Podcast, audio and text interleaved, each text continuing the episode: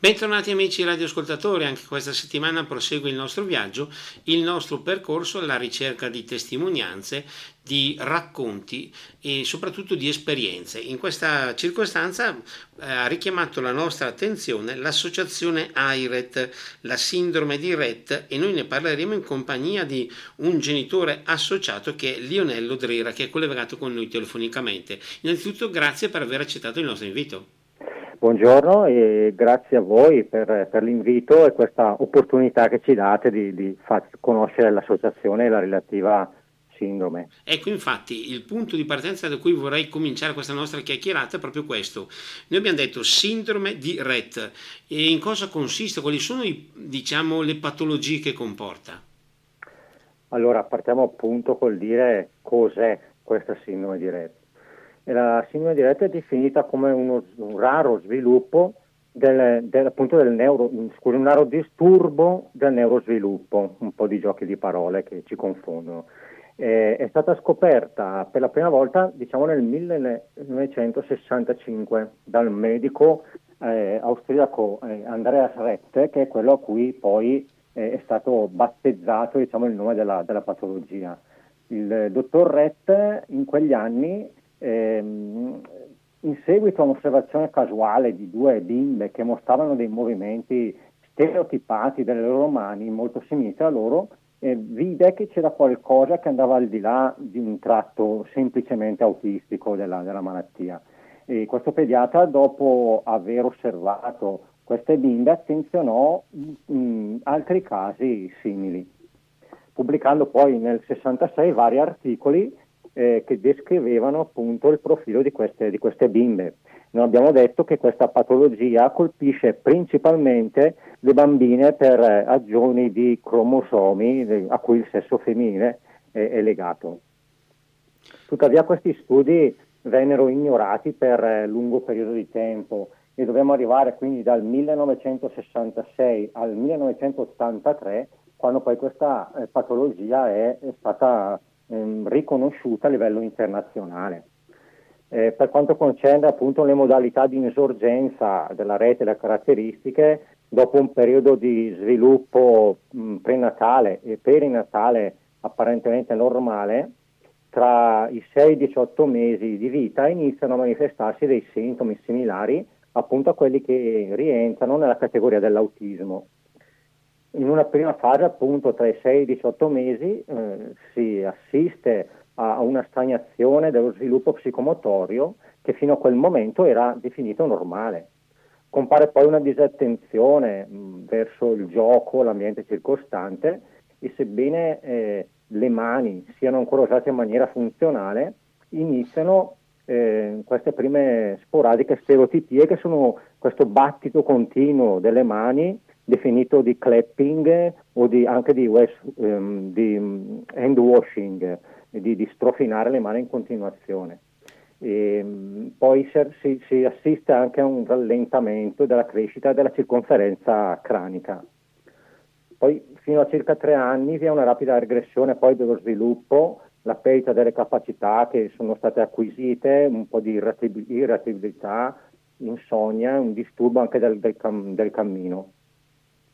compaiono poi delle manifestazioni di tipo autistico, la perdita poi del linguaggio verbale fino a proprio non parlare più e l'uso funzionale delle mani. Le mani non si usano più, non hanno più un funzionamento atto agli atti normali di un, di un bimbo eh, di, di quegli anni. La regressione può essere improvvisa oppure molto lenta e graduale.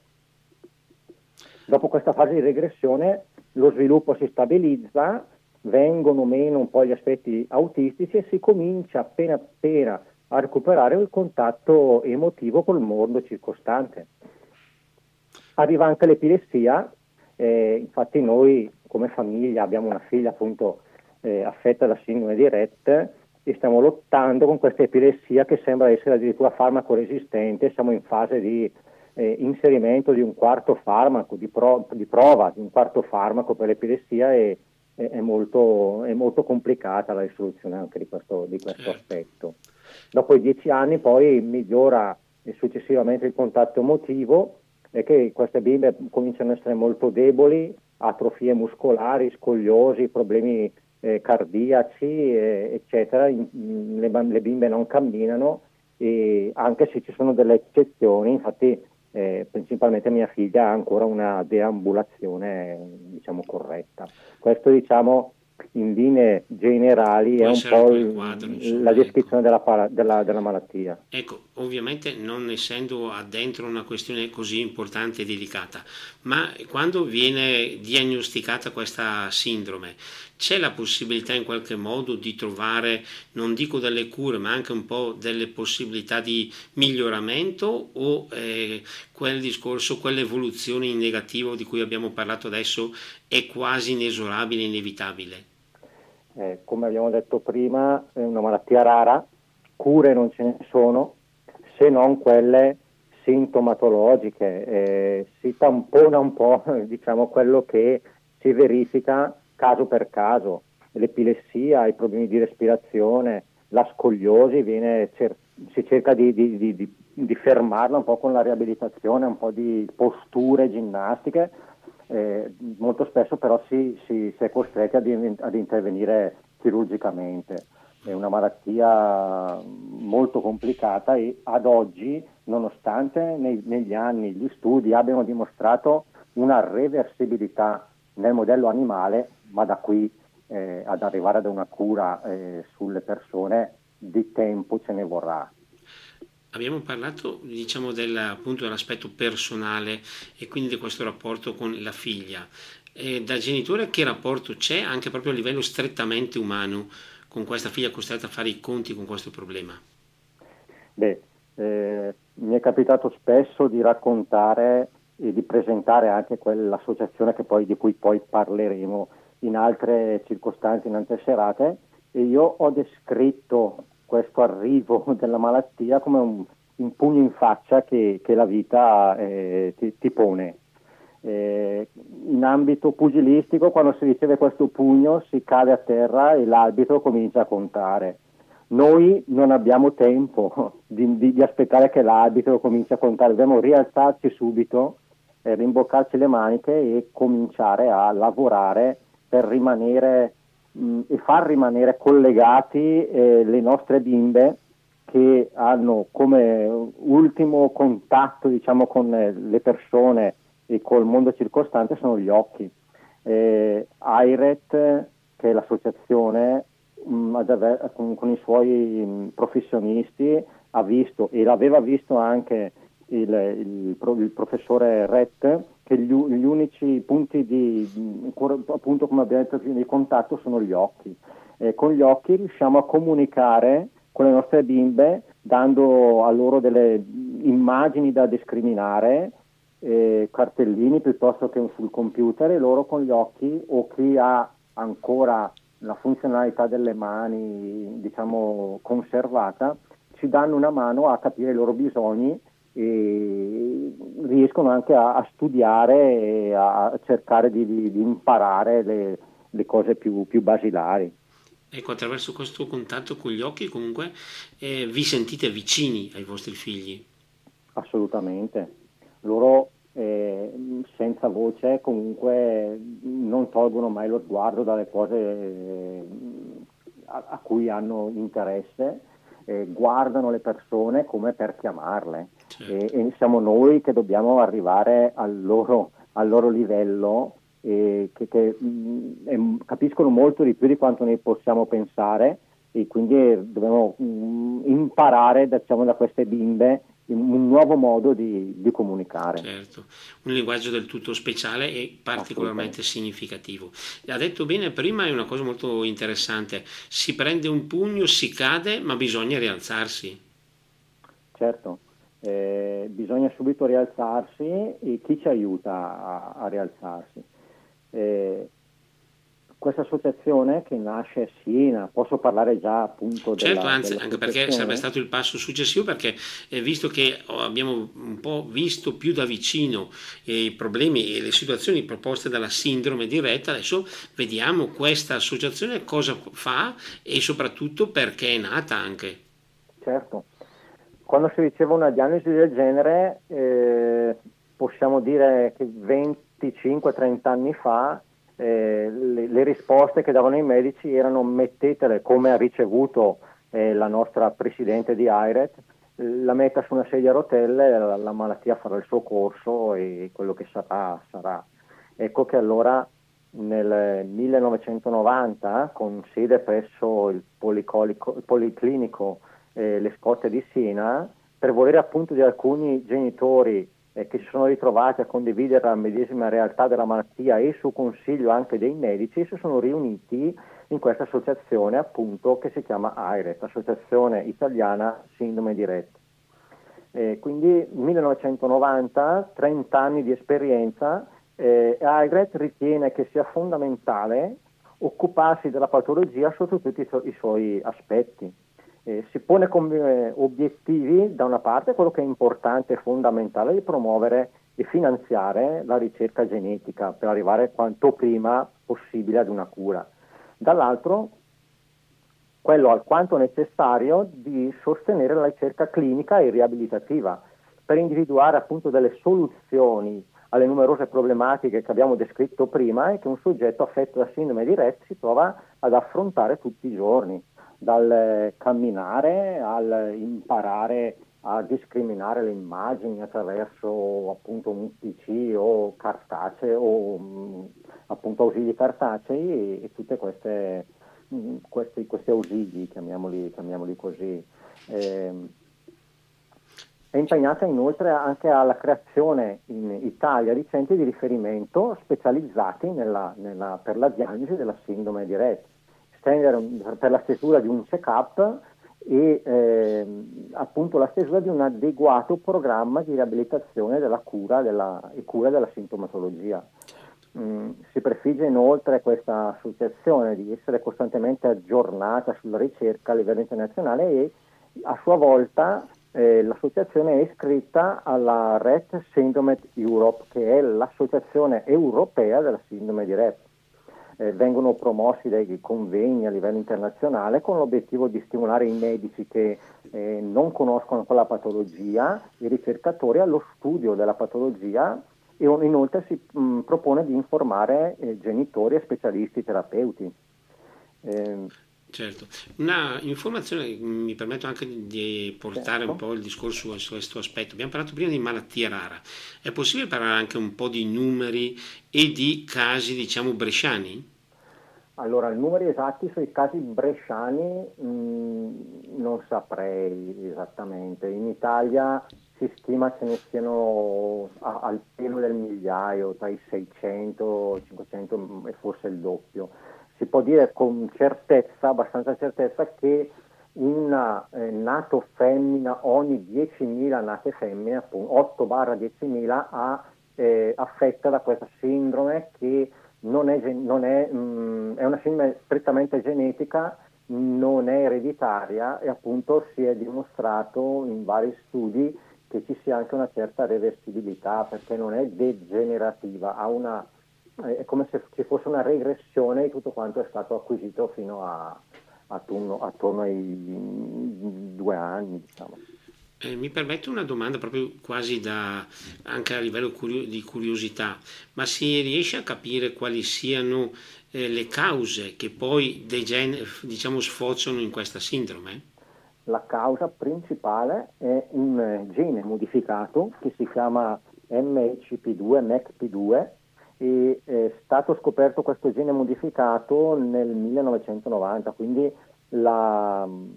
la, la, la, scoperta è anche abbastanza recente, perché se lei pensa che per testare un farmaco, ecco adesso lasciamo stare eh, l'ultimo farmaco che abbiamo, siamo tutti abituati a sentire che è stato il vaccino del Covid, dove però eh, siamo, si sono ammalati milioni di persone e abbiamo dovuto eh, la comunità internazionale medica ha dovuto fare la svelta a trovare e a testare una soluzione. Eh, qui si parla di decenni per riuscire a capire eh, il meccanismo della malattia, quindi nel 90, nel 90 è stato scoperto il gene e a, a, a trovarne diciamo, la soluzione clinica eh, passa molto tempo e ci vogliono molti investimenti. Chiaramente eh, su una malattia del genere non non si investe tantissimo. Ecco, comunque direi che è compito anche obiettivo dell'Associazione Italiana Sindrome di Recci è quello anche, immagino, di raccogliere fondi per sostenere la ricerca, quindi. Assolutamente, come abbiamo detto prima, oltre a eh, fondamentale sostenere ricerca sulla riabilitazione e le cure sintomatiche, eh, in primis c'è anche quello di andare a finanziare la ricerca genetica e, e farmacologica. E questo avviene attraverso manifestazioni, attraverso progetti o che cosa? Allora, in, siamo in questo periodo, faccio un po' di pubblicità, certo, c'è eh, la raccolta della 5 per 1000 delle associazioni eh, questo è, è, è, dà parecchio ossigeno ai progetti di ricerca che eh, AIRET sostiene e che vengono mh, mm, precedentemente valutati da una commissione scientifica di AIRET per eh, appunto dare un principio di sicurezza a quello che si sta investendo per, per, per, per la, la, sindrome. Certo. Poi ci sono eh, aziende amiche che sostengono la, l'associazione, eh, persone che, che, vengono appunto a conoscenza del, attraverso queste, anche solamente con questa intervista o eh, si fanno delle, delle, manifestazioni con raccolta fondi per ehm, appunto sostenere la, la, l'associazione e tutte le attività. Ecco, nel corso di questi anni dai, nei quali appunto è stata attiva la vostra associazione, c'è qualche diciamo, iniziativa o qualche momento che per lei è stato particolarmente importante, significativo o che vi ha permesso di raggiungere un qualche traguardo mo- molto positivo? Si dice che l'unione fa la forza ed è questo, questo è vero. Una delle attività eh, su cui ARET si concentra e anche l'organizzazione di un campus, di un campus annuale, eh, la location è in centro Italia, dove 15 famiglie e le relative bambine vengono ospitate per una settimana a spese di IRET e ci sono dei professionisti eh, che prendono in carico con delle assistenti dedicate le bimbe, sempre con la presenza del, dei genitori, e fanno, cercano di stilare un programma di riabilitazione che può andare dalla comunicazione alla riabilitazione fisica, alla piscina e in una settimana la famiglia, oltre ad aver conosciuto e fatto gruppo con altre famiglie, eh, si porta a casa una, un programma terapeutico che può continuare con eh, i propri operatori in, in loco. Certo. Questo è, è, un,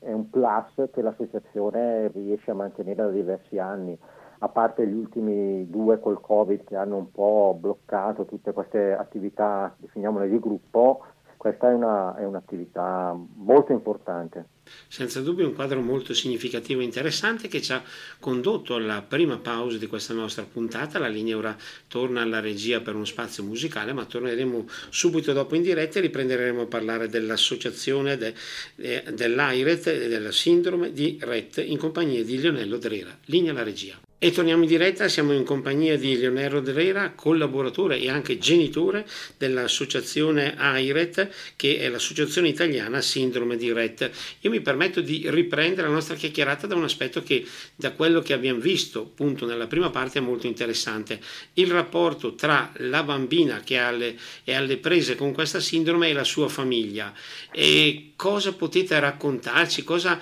eh, offre questo arrivo di questa bambina? Bambina che entra a far parte del vostro gruppo familiare? Beh, eh, le situazioni di, di sconforto eh, sono, sono, molte perché come abbiamo parlato prima di questo famoso pugno in faccia che però bisogna cercare di metabolizzare, eh, si, si, si, comincia a crescere in simbiosi, in simbiosi con la bambina. C'è da dire che eh, improvvisamente purtroppo si smette di essere marito e moglie, si diventa esclusivamente quasi eh, appunto nella totalità mamma e papà, si cerca di mettere eh, tutte le forze eh, sulla, su, sulla, bimba. Eh,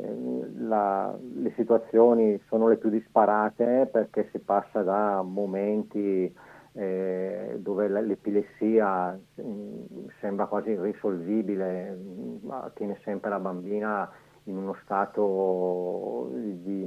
di atassia, di, di, stanchezza e di letargia. E, altri momenti dove invece la bambina è molto attiva e si cerca di, farle, di fare tutte le attività che possano portarle giovamento e non eh,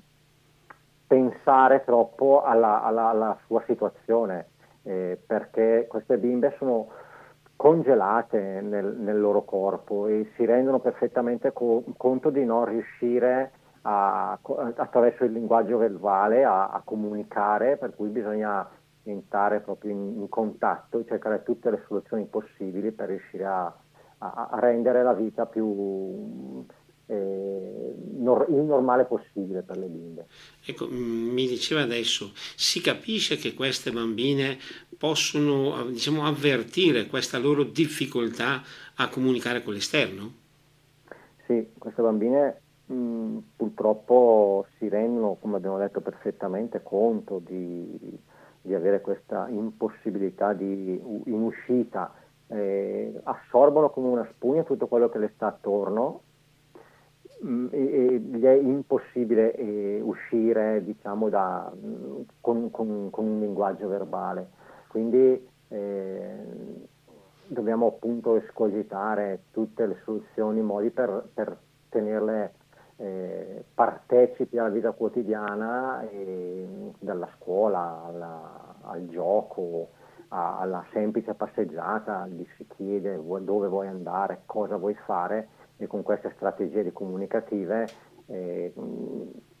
eh, la vita è un po' più, un po più semplice. Diciamo. Sempre per rimanere in questa quotidianità che stiamo cercando quasi in maniera anche un po' impertinente di esaminare in questa fase. Eh, per un discorso, per esempio, dico io, dell'alimentazione, com'è il rapporto tra queste bambine e il cibo? La domanda è buona. eh, sembra una banalità, però eh, non si può pensare di eh, cucinare e presentare il piatto, il piatto alla bimba senza precedentemente aver chiesto. Quindi noi la nostra strategia è tramite delle immagini cartacee oppure anche con il, il concreto, facciamo vedere la, la, pasta o la minestra o qualsiasi altra merendina piuttosto che acqua o cosa vuoi bere, acqua piuttosto che aranciata, succo di frutta e la bambina eh, riesce a discriminare o con gli occhi o con un movimento della mano cosa lei preferisce in quel momento. Eh, sembra una banalità, ma eh, i, i, suoi, i, suoi, bisogni vanno anche appunto richiesti, non si può pensare di proporre alla bambina sempre le stesse cose perché, come abbiamo detto, hanno le loro, le loro esigenze anche culinarie. Certo, questo è molto significativo. Un'altra cosa altrettanto significativa che abbiamo sfiorato prima, il tasto, sempre nel rapporto genitori con eh, bambine affette da sindrome di Rett, non siamo più marito moglie, ma papà e mamma. Esatto, Anche questo... è, una, è un, una, un lato meno bello della medaglia dove ci si dimentica un po' di, appunto, di essere compagni, compagni di vita e ci, ci si concentra eh, in tutto e per tutto sulla,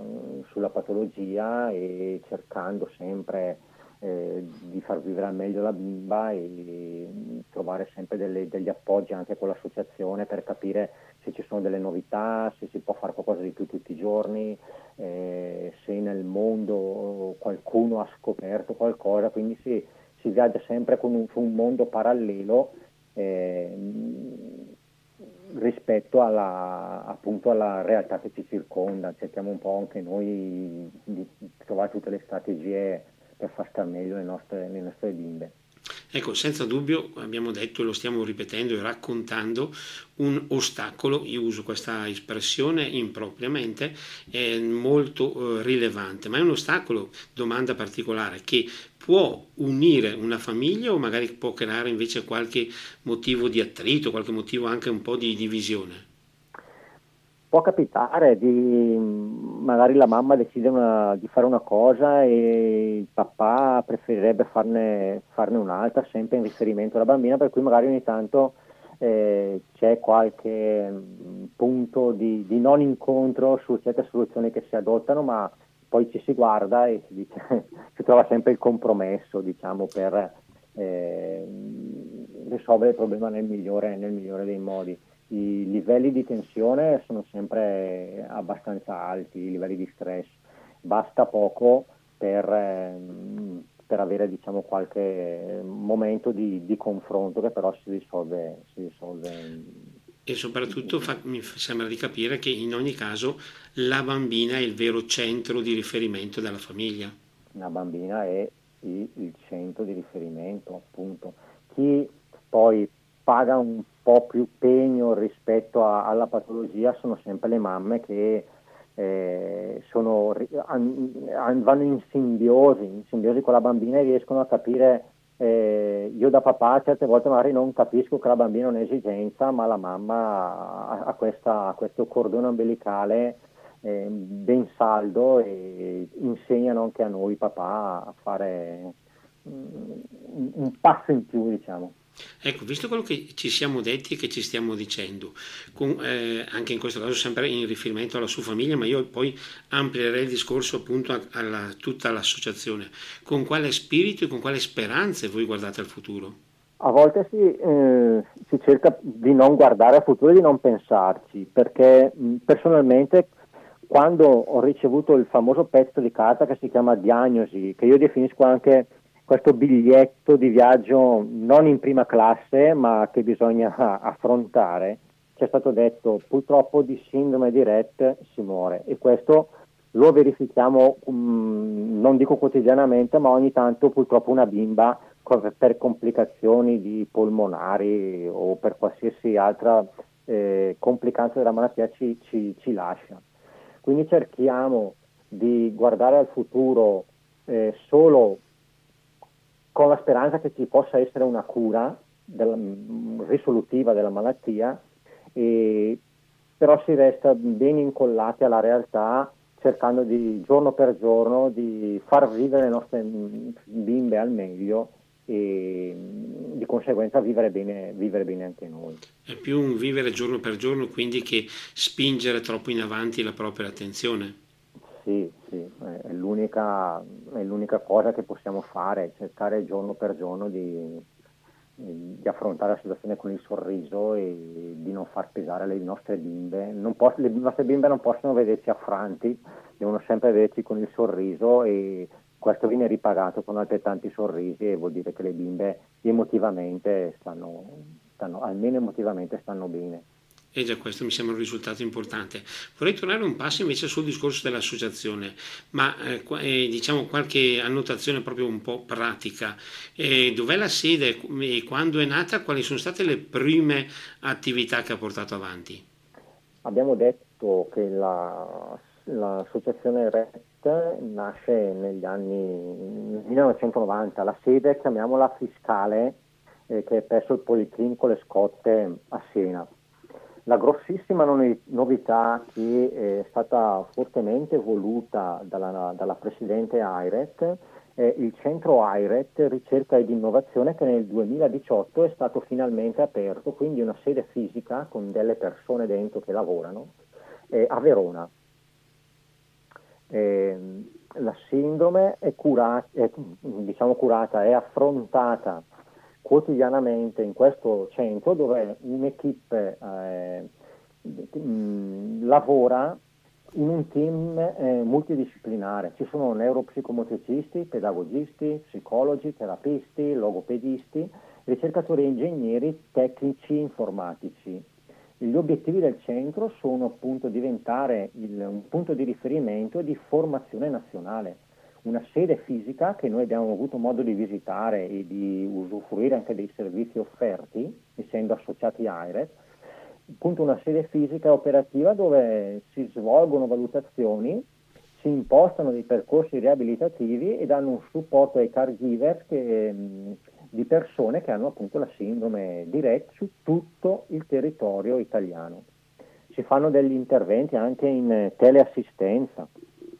quindi eh, non, anche se il, se il, centro è a Verona si, si, possono fare degli interventi riabilitativi con eh, tecnologie molto avanzate con eh, una persona affetta da sindrome che si trova in Calabria, in Sicilia, certo. in Trentino. Comunque il fatto che si trovi a Verona per voi come famiglia mi sembra un appuntamento relativamente vicino. Eh sì, sì, è molto vicino, noi ci siamo stati per eh, delle valutazioni e è molto, molto pratico anche per, per noi.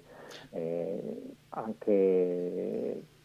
il centro vuole alimentare la ricerca attraverso, attraverso la tecnologia e l'innovazione. Lo scopo appunto di adattare tecnologie già presenti per, arte, per altre patologie e cercarne e crearne anche nuove per adattarle alla sindrome di Rett. Quindi supportati dal, dalle mh, mm, più recenti ricerche scientifiche eh, si cerca di portare avanti dei protocolli scientifici per eh, la, sindrome, la sindrome di Rett. Abbiamo parlato delle famiglie di queste bambine. Tra voi, tra le, voi famiglie si creano dei rapporti magari un po' particolari, vi conoscete, magari vi scambiate anche consigli, vi aiutate, com'è la situazione? Assolutamente sì, ci sono i gruppi WhatsApp che vanno molto di moda eh, sì. eh, nelle situazioni di vita normale, anche noi come famiglia RET, ad esempio si fa il campus, si crea il gruppo del campus, si conoscono nuove famiglie, ah, ci sono dei nuovi arrivati perché come abbiamo detto tutti gli anni ci si ritrova e nascono ahimè altre bimbe hanno, le, le, quali famiglie hanno bisogno di essere accolte, di ricevere consigli su chi, come noi, ad esempio noi come famiglia è dal 2011 che siamo eh, toccati da questa patologia, possiamo dare dei consigli perché quando appunto ci si trova con una, con una mh, mm, diagnosi del genere, se ci si trova spiazzati, non si sa dove andare, cosa fare, chi sentire, chi ci può dare delle, delle dritte riabilitative o, o, quale centro andare a, a sentire per, per, cosa bisogna fare, questi gruppi per noi in tocca sana anche per, eh, guarda, io ho provato questa soluzione per eh, un banale mal di pancia che si presenta quotidianamente, questo farmaco, questo mh, probiotico va meglio di quest'altro, noi con quest'altra patologia, con quest'altra mh, caratteristica abbiamo fatto in quest'altro modo, abbiamo trovato questo specialista, ci si scambia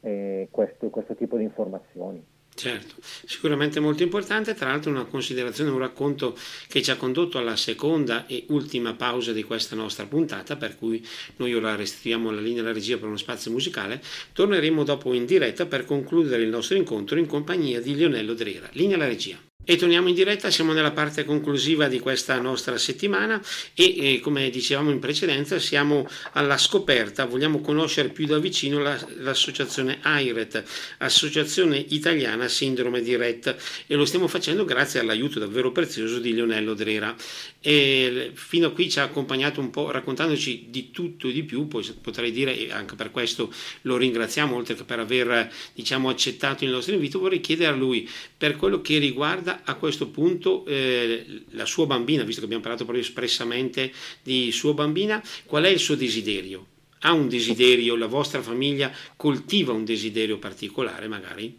Beh, il desiderio, eh, è banale dirlo, sarebbe quello che un giorno si possa riuscire a comunicare, a parlare e ricevere risposte finalmente con la malattia debellata. Questa sarebbe la prima. La prima, la prima è la più importante, ovviamente. Certo. E, anche, e anche la più importante. Dal nostro punto di vista sarebbe bello, dal punto di vista della patologia, riuscire a farle fare una vita scolastica normale, perché purtroppo con questa epilessia che sono 3-4 anni che insiste, eh, ha finito gli studi, eh, la frequenza alle scuole medie, quest'anno l'abbiamo iscritta alle scuole superiori, purtroppo non è ancora riuscita